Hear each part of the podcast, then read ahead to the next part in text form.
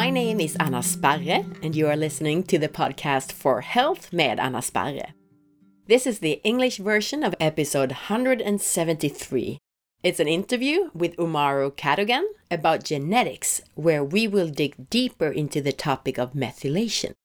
If you prefer to listen to this episode with Swedish translations, summaries, you can listen to the previous episode, episode 173. You can also learn more from Umahro as he is hosting an education in Stockholm, Sweden, the 26th to 28th of January. The course is on the topic of genetics and it's suitable for you if you are educated or work as a practitioner within health or medicine. To sign up for this course, click the link that you'll find in the episode information for this podcast or send an email to info at alphaplus.se. Umahro will tell you more about the course in the end of this episode. You can also find more information if you go to forhealth.se or facebook.com slash forhealth.se or on Instagram where you find me as A Sparre. A S P A R R E. Please share this podcast episode on Facebook or to a friend if you like it. And don't forget to leave your review in iTunes.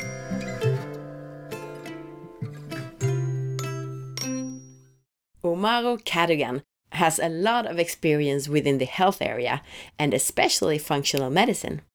Today, Umahro will share a little bit of all his knowledge within genetics and methylation.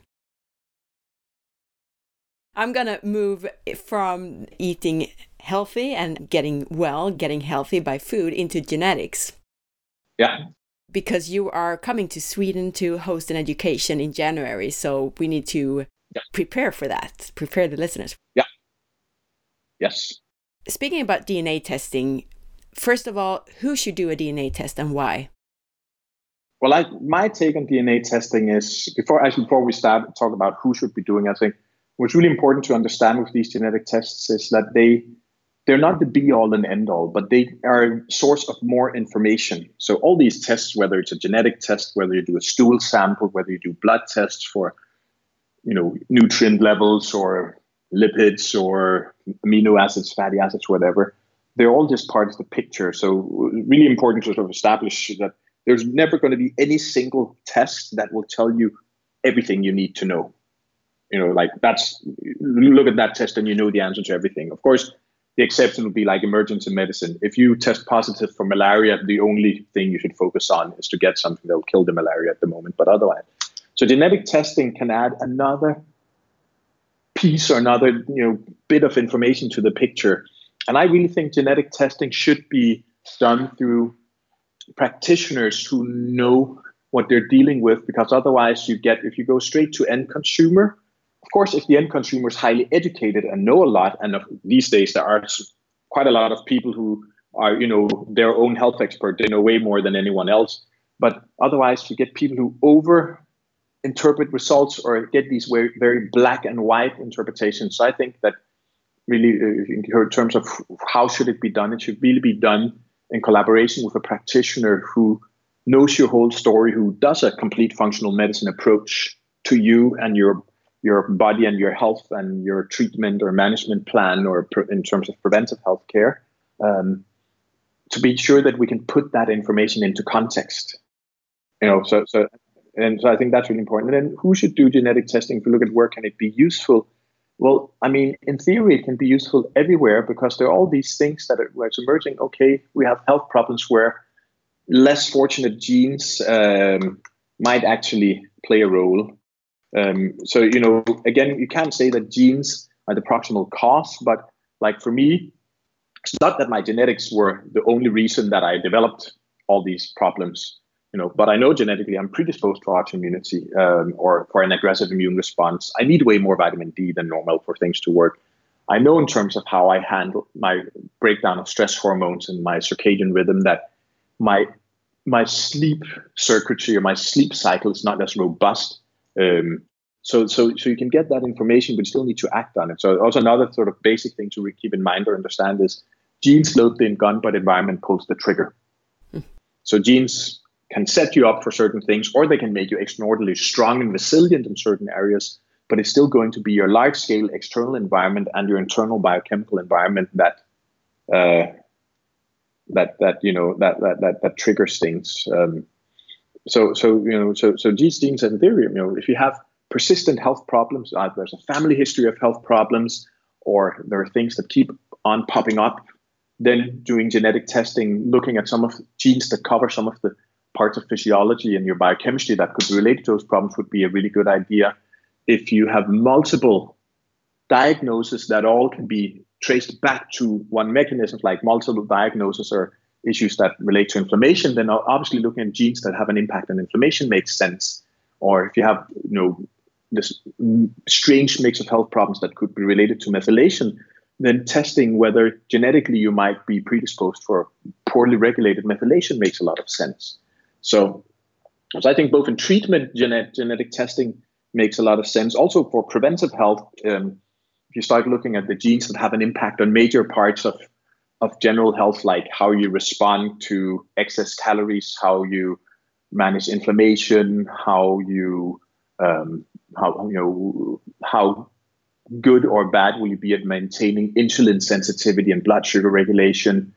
Um, that all those things are they can be relevant to do also in a preventive um, healthcare setting because you can get information that enables you to pick between must do, nice to do, and don't waste your time. So you know, most people can probably come up with 70 things they ought to be doing for better health.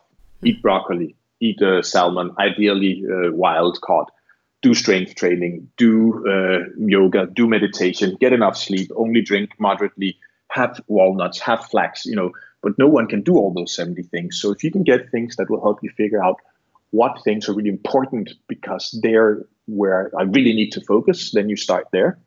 And then if you have more energy and resources after that, and say, okay, I have leftover capacity to do something more. Okay, then you do that. And then um, also looking at there are things maybe you shouldn't do either because you won't respond to them. So spending a lot of time and effort on sort of nutritional modification or lifestyle modification where you simply won't respond physiologically, it's kind of a waste of your time and resources. Or also looking if there are things where you respond adversely. You know, like with me, alcohol, Mediterranean drinking pattern, really stupid idea because I have one copy of ApoE4. So if I were to say, oh, it'd be good for me to have a glass of rum or wine every day, that would actually be problematic for me because of my genetics. So then I know, okay, no use having a small amount of really high quality alcohol every day, despite however enjoyable it might be. So that's actually a don't do for me. Um, because not only will I not benefit from it, but it will actually set me up set me up for potential problems. So genetic testing, not as the only type of testing, but as one way of testing, you can get that sort of information. And that means for people who have the basics in place, so they sort of have sleep covered, they exercise, they eat healthy like the tea plate, they don't smoke, they don't drink too much, then that extra level of information becomes relevant. But obviously, if you have someone who doesn't have a clue about health or who's never really been in a situation or in a setting or environment where health was important or where anyone else did anything healthy, then genetic testing, all this sort of other testing might just be way over their head because they're just struggling with stopping smoking or struggling with getting their head around eating vegetables instead of donuts. Um, you know, in that case, saying, well, you know, it'd be better if you have more cruciferous vegetables, and you really should look out even for whole grains because your blood sugar regulation is not that good It's kind of irrelevant information because it's way above what they're trying to do at the, at, the, at that moment. One area within genetics that you mentioned was methylation. And yeah. I'm pretty sure all of my listeners have heard the word methylation by now because it's been so yeah. popular the past years. But far fewer actually know what methylation is. So could you explain that? Yeah, yeah. we will. Uh, we shall try to because it is method, you know, the best way to explain is methylation is a very, very simple biochemical process in the body um, related to what's called one carbon metabolism. So literally methylation is where you take a methyl group and move it from one molecule to another. And a methyl group is just simple organic molecules, one carbon, three hydrogens. So it has one free bond if you're into chemistry and understand that. Uh, but but think of you know so it's a super simple molecule. But a better way to understand this that methylation is a mechanism or biochemical reaction used to control a damn lot of your biology and biochemistry.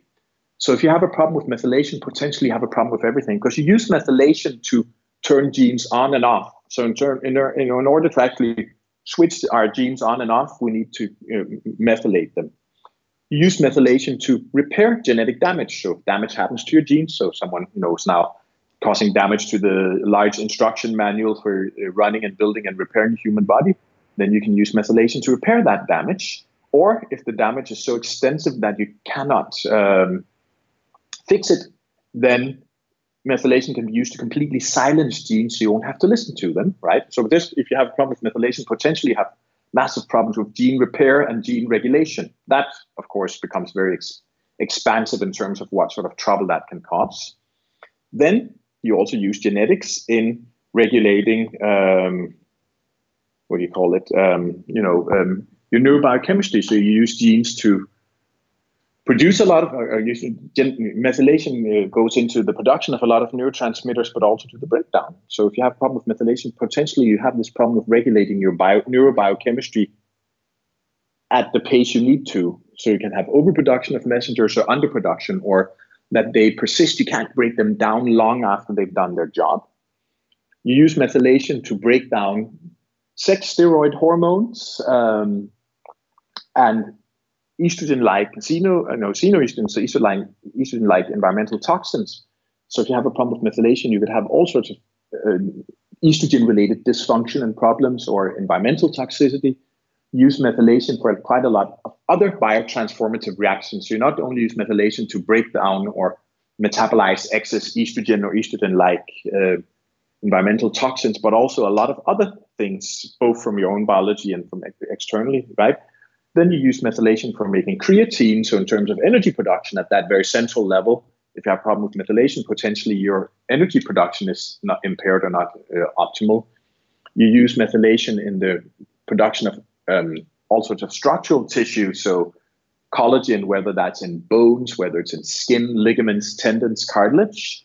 Methylation is used to regulate that process. Methylation is used to regulate um, perfusion and nitric oxide production in your cardiovascular system right? So you know so if you have a problem with methylation it becomes quite expansive because it can turn up as hormonal issues. It can turn up as a problem with gene regulation or gene damage problems with your connective tissue problems with energy production cardiovascular problems problems with controlling your bio neurobiochemistry so that's you know pretty much everything. Um, and so, so, so if you have with methylation, you can have problems popping up in all of those areas, and then you can try to treat those individually. But if you then get hold of the methylation and you manage to get that back on track, all of a sudden you address all those problems. Yeah, and I forgot one thing. You also use methylation when you actually build omega-3 fatty acids into cell membranes. So if you take a lot of get a lot of EPA and DHA, but your methylation is poor, then you won't have as much as that EPA and DHA benefiting you by actually being moved into a cell membrane where some of it needs to be. So this kind of really, really crucial. Uh, yeah, and then yeah, final thing, expansive topic. Also, methylation is part of the process used to to get rid of homocysteine. So if methylation is not running as it should, or if there's a problem with that, then you can get accumulations of homocysteine, which at some point becomes dangerous in itself. Right. So yeah. So problem with methylation potentially a problem with everything. What genes are the most important ones to test related to your methylation? There's uh, MTHFR, methylene tetrahydrofolate re- reductase. So that's one of the genes that enables you to make methylfolate, so the methylated form of folate, which is one of the ways to get these methyl groups moving into the human body. So that's really important.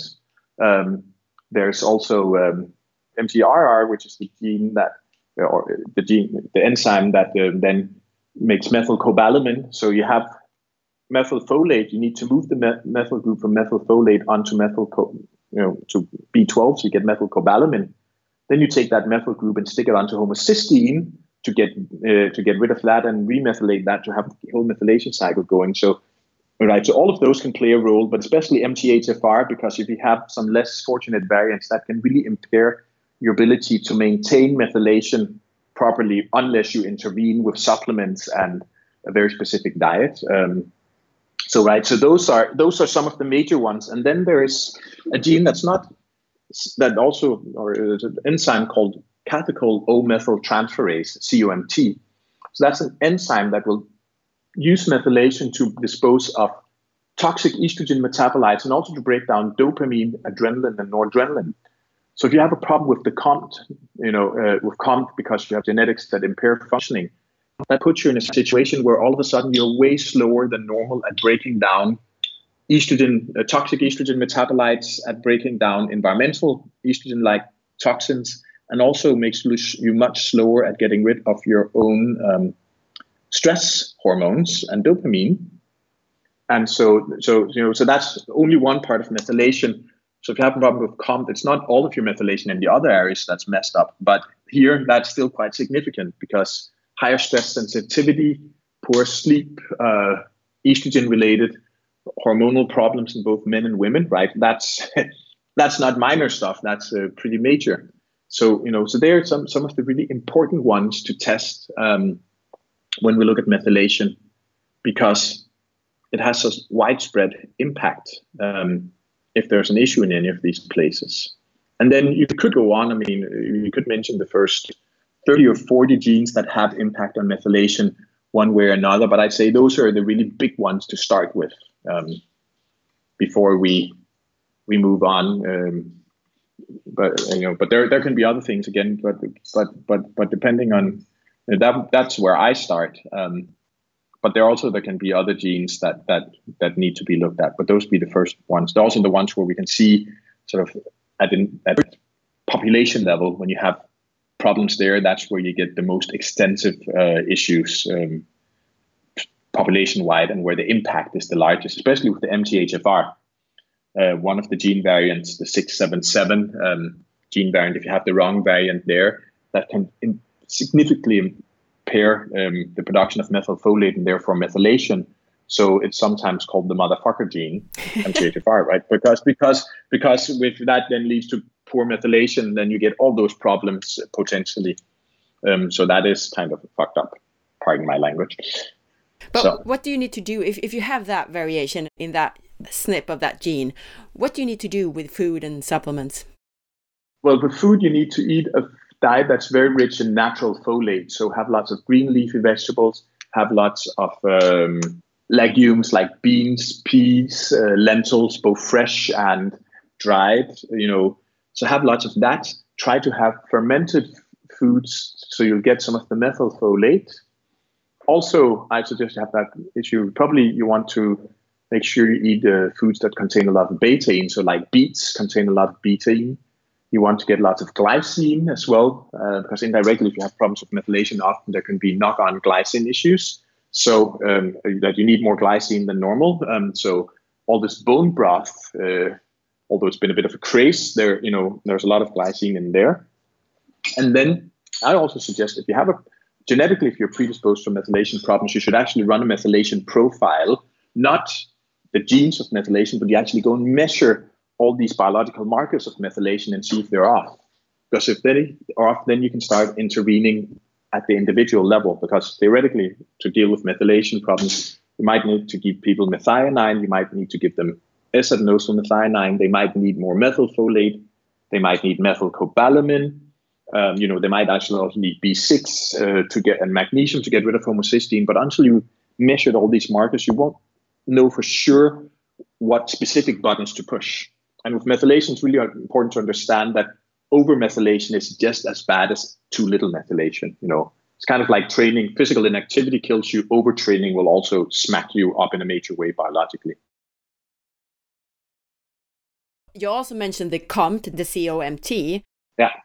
I would say that most clients that I work with that suffer from chronic stress and fatigue, they have variations in that gene. Yeah, they, and, yeah, because you're you're especially if you're homozygote, so if you have two bad copies, so to speak, then you might only clear your own adrenaline and noradrenaline and dopamine as well at 25 or 20 percent the normal rate. So that means when you then pr- produce stress, some of these you know sort of stimulating hormones uh, and neurotransmitters they just stay for so much longer. You can't get rid of them. So the signal perseveres long after it should, and it becomes much stronger than it should. And I guess that's one of your gene setups, right?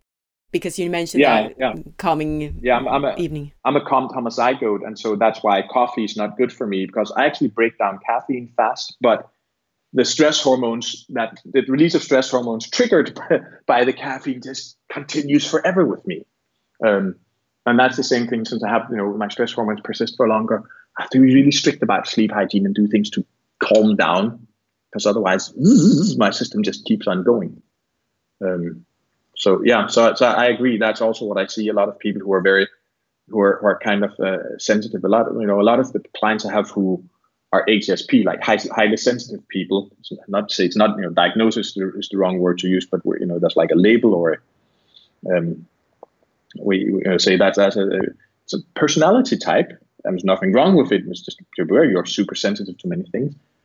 All of the ones that I've tested genetically, they were all homozygotes on the positive side, I've heard that you accumulate so much dopamine, so you're actually having a higher IQ most of the time because you're so good with processing information. Well, yeah, you can you can be very you, you can be very driven, and I think that's uh, that's right. You, that you know, so that that's good and bad because that drivenness, along with sensitivity, also of course can set you into sort of overloading yourself. So dopamine it plays a role in learning and you know sort of cognitive function but dopamine also has a potential dark side because when you look at dopamine the limbic system so down in the deep old dark parts of your brain dopamine can also stimulate like aggressive behavior sadness shame all this sort of gut behavior.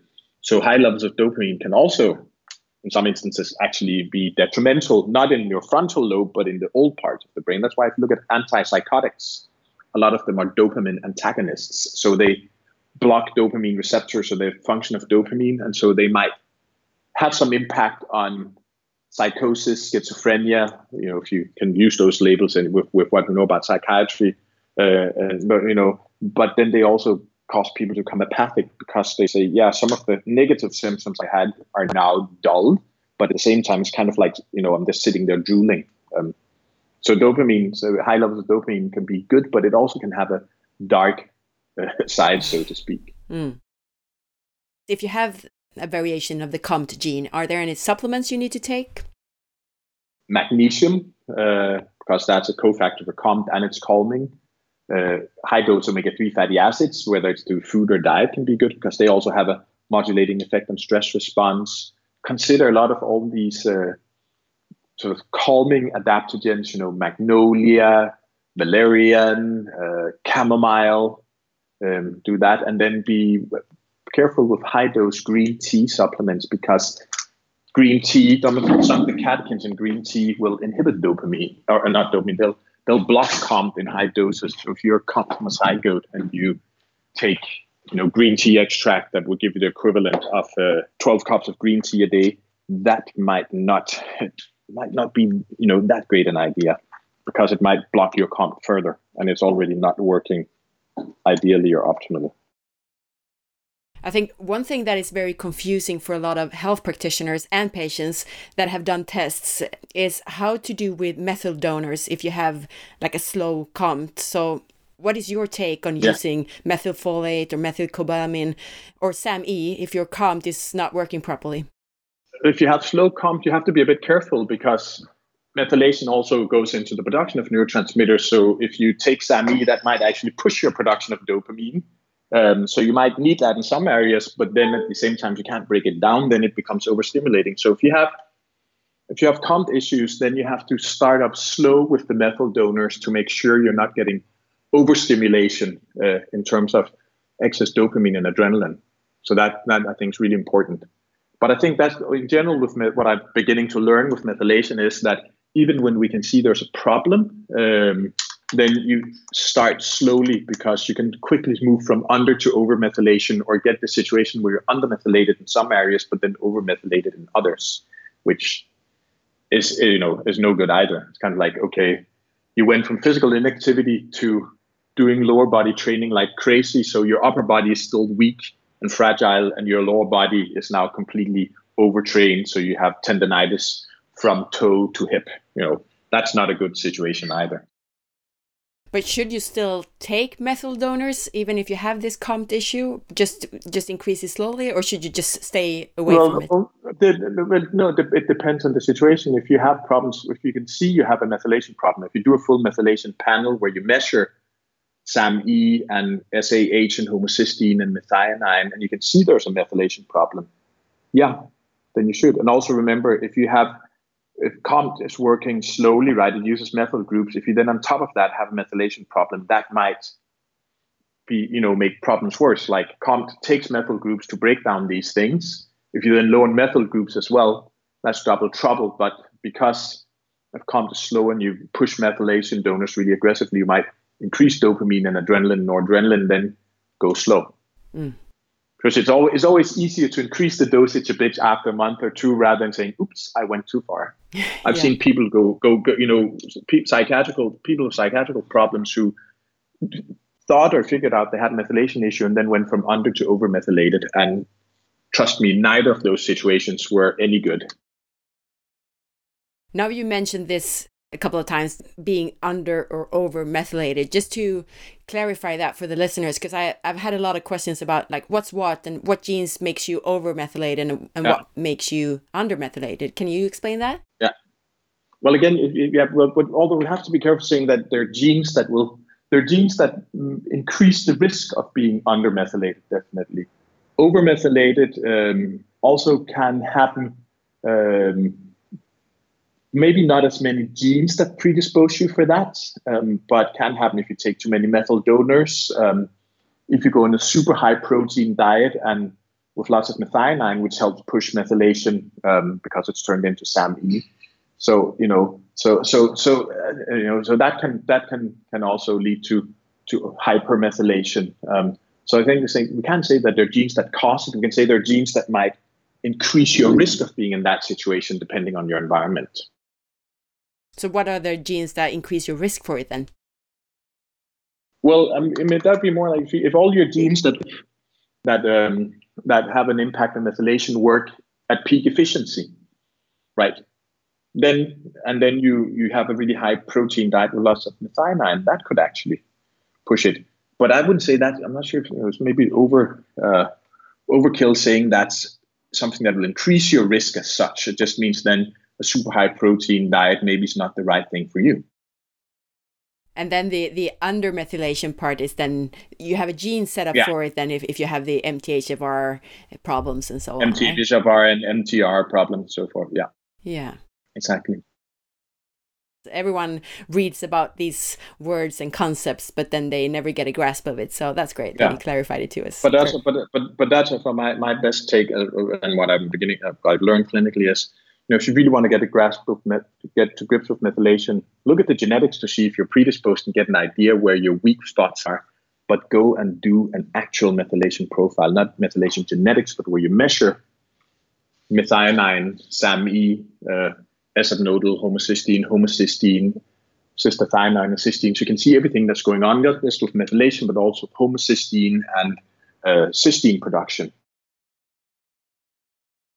But going back to the genes then, because that's the topic of today, how many do you think of us are affected by SNP variations in relation to methylation?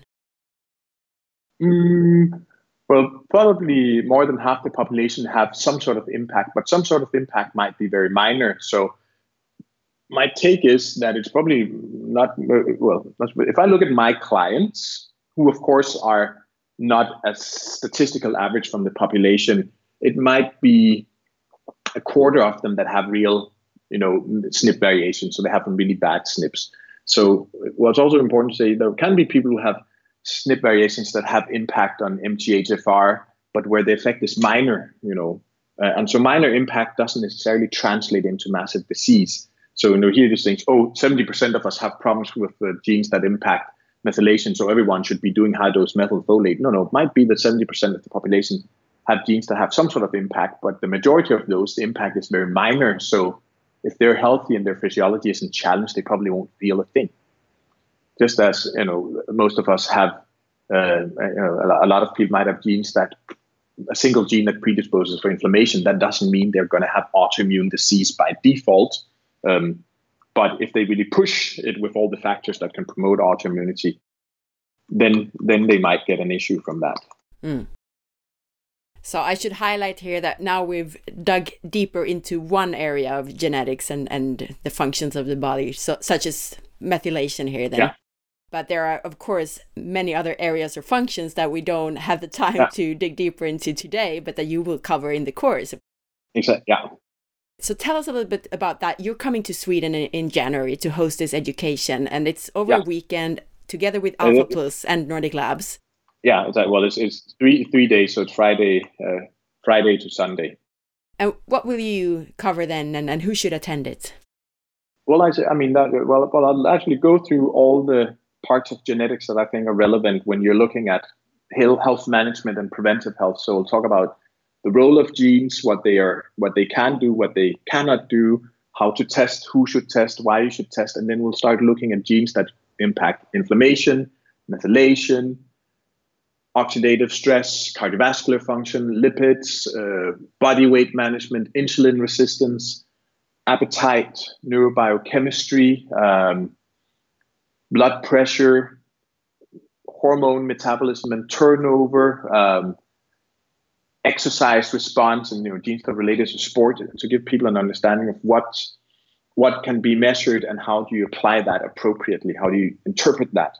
So if you're working with health or nutrition or training, and you're beginning to look at individualized healthcare and either for yourself or for your clients, then and you want to use genetics as part of your whole package, then that extended weekend is uh, I, I, suggest you attend, and it's highly you know it's it's, it's a very successful and uh, very you know and, and highly praised course. Uh, I did it in the UK in November, and we had people flying in from the US just to be on that course. And I can also agree to that. I've, I've taken the course in Stockholm, the first one you had in, in Sweden, actually. Yeah. A lot of information and very good tips and advice to Of also how to work with it once you have the tests and, and the results. Yeah. So that's yeah. very good. Great. I'm glad to hear that. So that's end of January in Stockholm. So yeah, so from the 26th till the 28th, Friday 26th until Sunday the 28th. Also, speaking about functional medicine education, functional medicine is a field that has been growing extremely fast the past years. Yeah. Where are we heading? What is the future of functional medicine? Well, I think I mean it's it's going to be it's obviously growing. Uh, it's going to be used more and more extensively just because of customer demand and because the type of health problems we're looking at nowadays. Um, we have all, I mean, we can do wonderful thing with conventional medicine as it is. All this crisis immediate management, we're damn brilliant at it. You know, you lose your hand in an accident, we can sew it back on. And if you do enough rehab, you'll get almost normal functioning within a year. I mean, that's absolutely fantastic, right? So, so all that's good. But some of the health problems we're dealing with, some of the clients we're seeing with multiple issues, multiple diagnoses, uh, but don't fit into these very clear cut categories the uh, one really good way to approach that is functional medicine, and then also because functional medicine's lifestyle participatory medicine, uh, engaging more people in finding out what tools they have, what power they have themselves to affect their health, um, and and and be a co- collaborator in regaining health or managing health.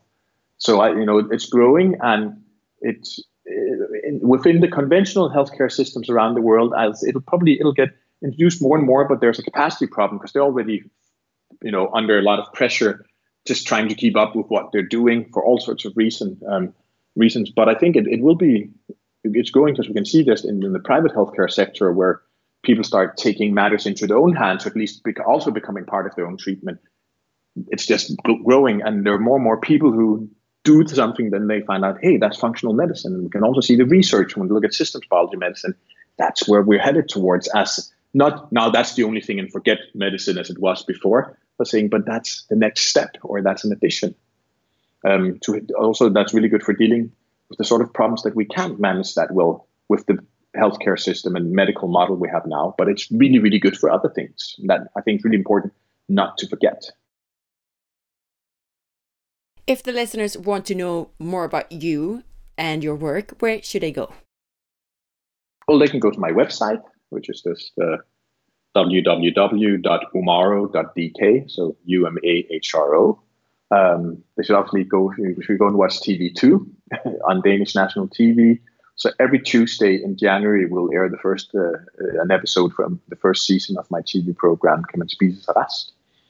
Um, so you can follow me there. They can follow me on Facebook as well, uh, where you, just, you know my my public profile is uh, my name Umahro Cadogan. Uh, so Facebook backslash U M A H R O C A D O G A N. You can follow me there as well. Um, I'm also on Instagram, Umahro as well, and on Twitter, Umahro as well. So. And your books will they be released in English too, or or do we need to read them in, in Danish? In Danish for now, but uh, English is on the drawing board for uh, Perfect. for 2018 and 19. However, I should say that, that you sent me a copy in Danish, and it was actually understandable yeah. even to to me, who is not a Danish speaking person. Yeah, yeah but I think I mean I can I can I can easily read Swedish. Uh, like speaking, we're not always that good, also depending on what part of Denmark and Sweden you're from. But reading, I think, is not not that much of an issue. I agree. I agree. Any last words or anything you would like to summarize before we we end today? Well, I think I mean, well, again, the thing is to consider that for health, there is uh, there are these average things, uh, overall things that work for everyone, and that we sort of, you know, actually do a quite decent job of communicating all within the healthcare system and healthcare as it is. But then sometimes you need individualization. So one thing is to do these things that overall are good and beneficial, but then the next thing is to say, might there be things people need to do it at an individual level on top or above and beyond that? Are there certain other dietary considerations they have to you know make make make or nutritional considerations um, are there other things and that can be really important especially if you have healthcare problems that aren't easy to solve and manage um, you know so there so this individualized medicine or healthcare approach is the next step not in a, instead of but on top of just overall healthy living which where we're still far from uh, you know reaching the targets for for the general population um, and then think think of food and environment and exercise and lifestyle. It's information. So literally, what you eat, what you drink, what you do, all of that inputs information, and your body's going to respond in kind. So you can speak, you know, so very black white. You can speak in one of two ways. You can you can speak very praisingly and lovingly, uh, like I love you. I think you're awesome. I'm going to support you. If I challenge you, it's just because uh, I want you to succeed. And if you send your body that sort of information, it will collaborate. If you, on the other hand, do the dietary or molecular or environmental equivalent of saying "go fuck yourself," again, pardon the language, but just to illustrate things, then your body will respond in kind. So if you speak to someone that way, I'm quite certain they're not going to be quite in a good mood. Right? They're going to be angry. They're going to be sulking. They're going to be contrary. Mm-hmm. They're going to work against you, not with you. They're going to slap you, spit on you, that sort of thing. So, so, so you know, also sort of simple way to understand things to say, well, the, the part you can control yourself in terms of health is what sort of input you're giving your body and your physiology. And you can either say, I love you, I think you're awesome, or you can say something that in American TV program just one of the beep, beep, beep, beep, beep bust out, uh, along with uh, a certain finger extended right up in, the, in front of your nose. And you know how you'd respond if you're spoken to that way. Well, that's what your body will do. And so figuring out what's what there with what you eat, how you live, that's really part of the solution to uh, maintaining or re-achieving health. Thank you very much for those wise words and for participating today. Well, thank you for having me. And uh, I'd be happy to come back if we need to delve into more genetics or more, more nerdy stuff. You know a lot of areas, not just genetics. So that would be awesome if you yeah. want to come back for sure. Certainly. That would be a pleasure. Thank you. Thank you.